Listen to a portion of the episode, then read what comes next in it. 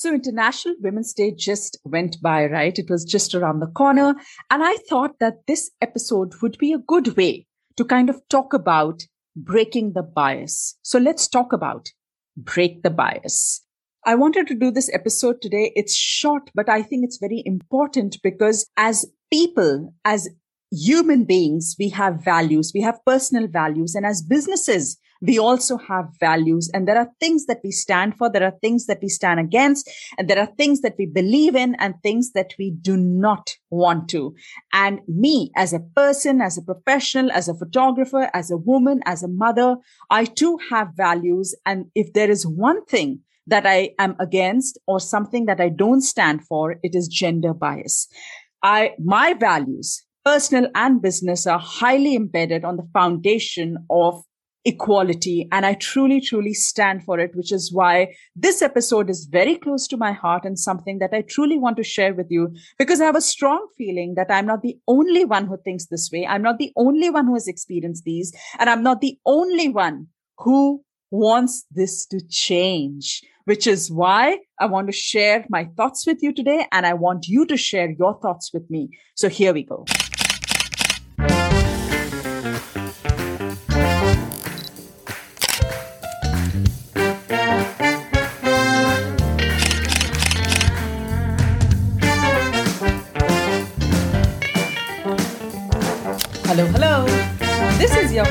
Yutama, and welcome to My Food Lens podcast, where we talk about everything from food photography, styling to business and mindset.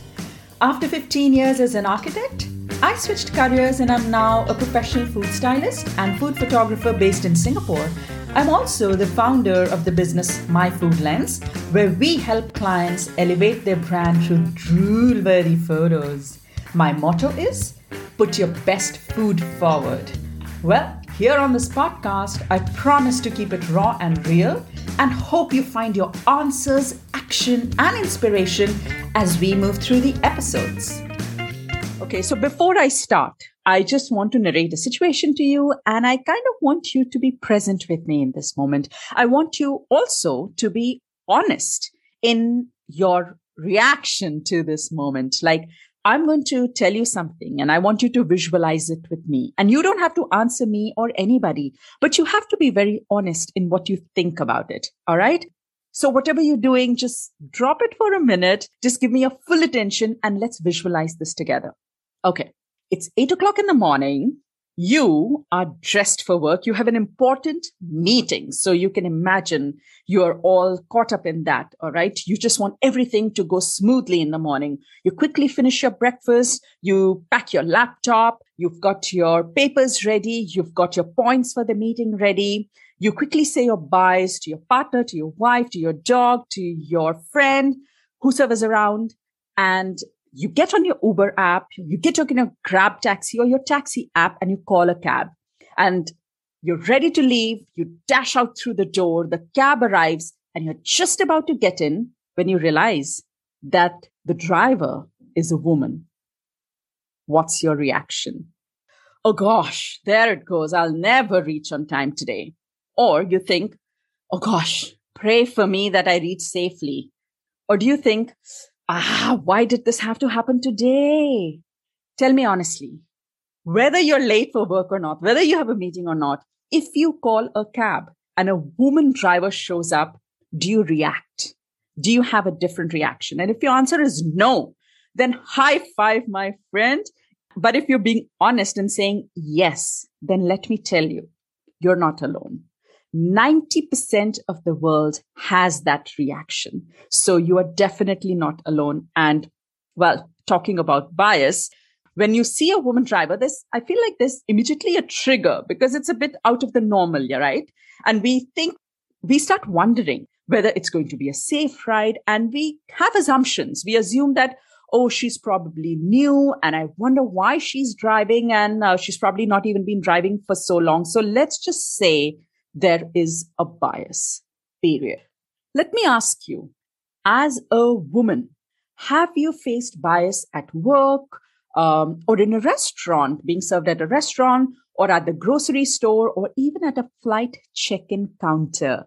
And if you're not a woman and you've not faced the bias yourself, have you witnessed it? Have you ever seen it around you? If I had to share, well, I have definitely faced bias and at all of those places and way more at many different stages of life, at many different fields. I have been there. I have been in the bias, either witnessing it or being part of it. And whether it was education in university or it was architecture or photography, I've been there. And I definitely know that in all of those situations, I was being treated differently than the men around. So I still remember when I was in Delhi, I was working in a very large architecture firm and I was in the healthcare team. So the team that used to design hospitals. All right. So healthcare design, I know it sounds dry, but healthcare design was really my love. I used to love it. I could sit and I could design healthcare spaces for hours. I just loved it that much. But I was the only girl in that team. And even though I was the most passionate, the most diligent, and might I say, the most hardworking, the kind of work that was passed to me was garbage. All the garbage work was palmed off to me. Like I'm being polite right now.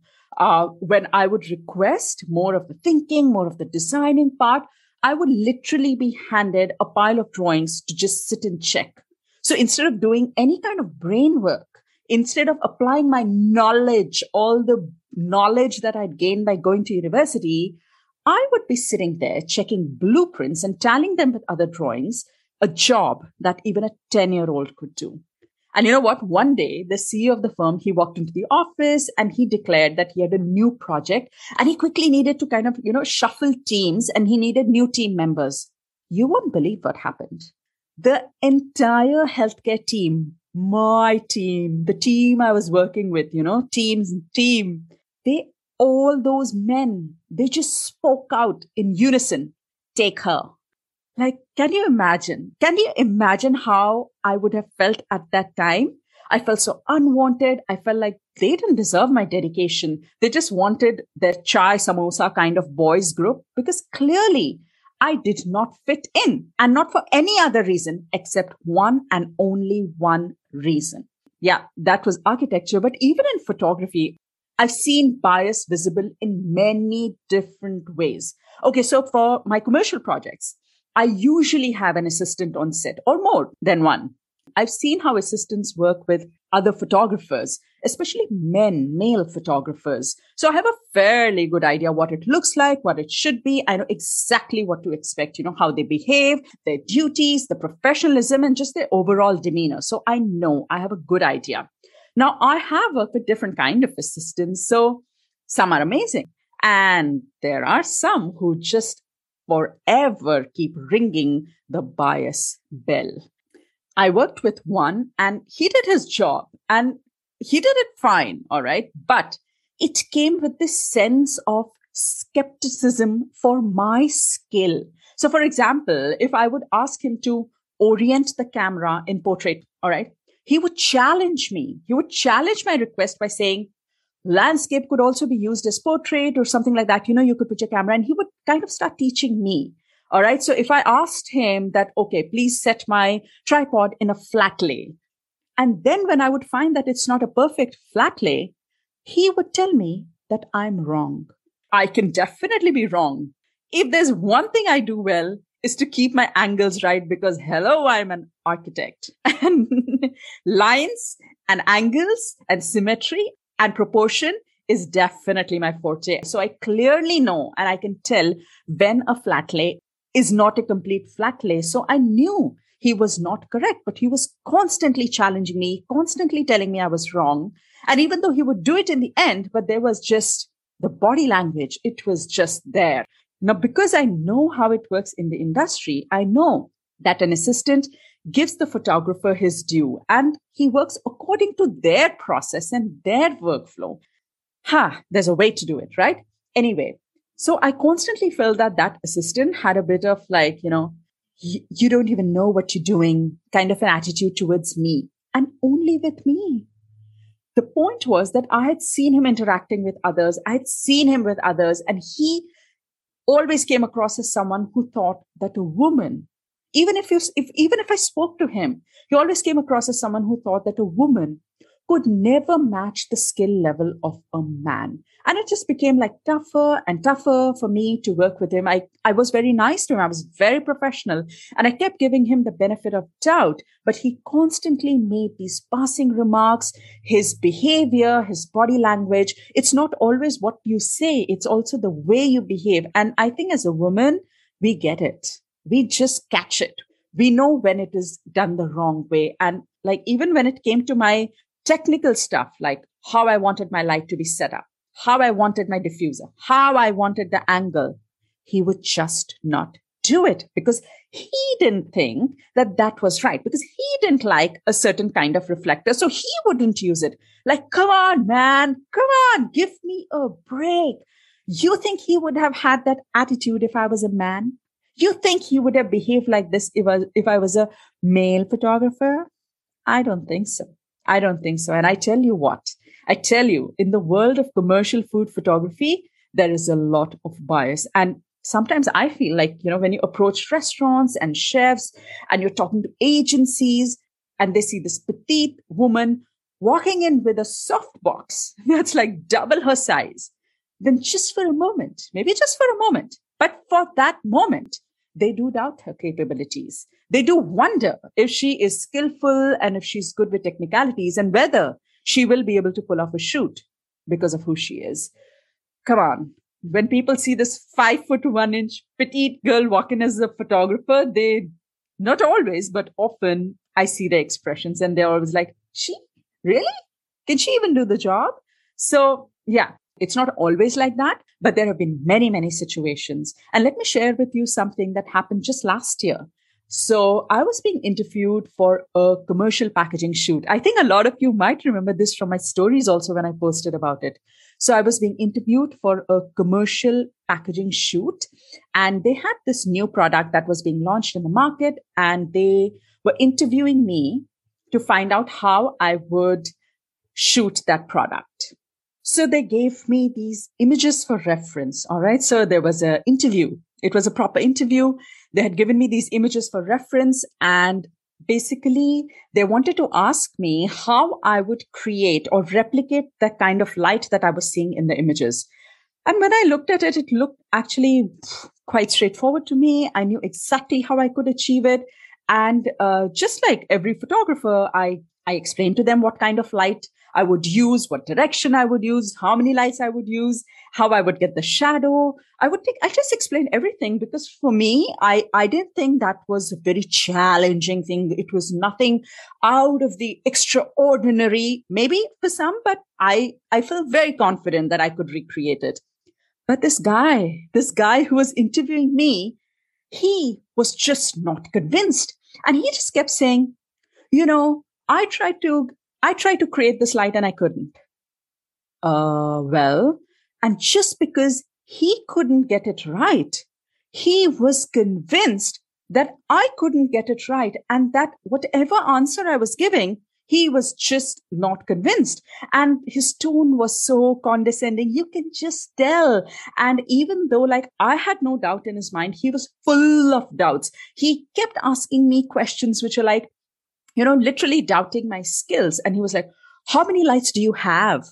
So I was like, How many lights do you need? You know, it was like, Really?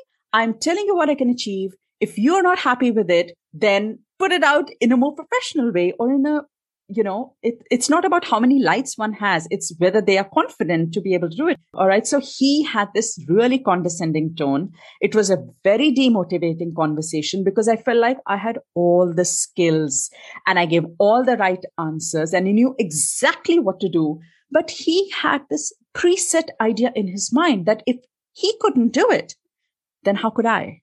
And he just came from that place, you know. So there have been many, many instances where I have felt like the questions that are being asked of me or the way people are responding to me, it would not have been done had it been a man. So I've definitely seen a different kind of reaction at many different stages. And it's not everybody, please don't get me wrong, but there have been times and I feel like there is definitely a bias and it is irrespective of the industry. It's irrespective of your location. Wherever you go, there is a bias. And this is a long battle. And that's why along the way, I have put together certain philosophies, certain practices for myself when it comes to gender bias, how I deal with it, what my mindset is, and how it, how to make it work for me.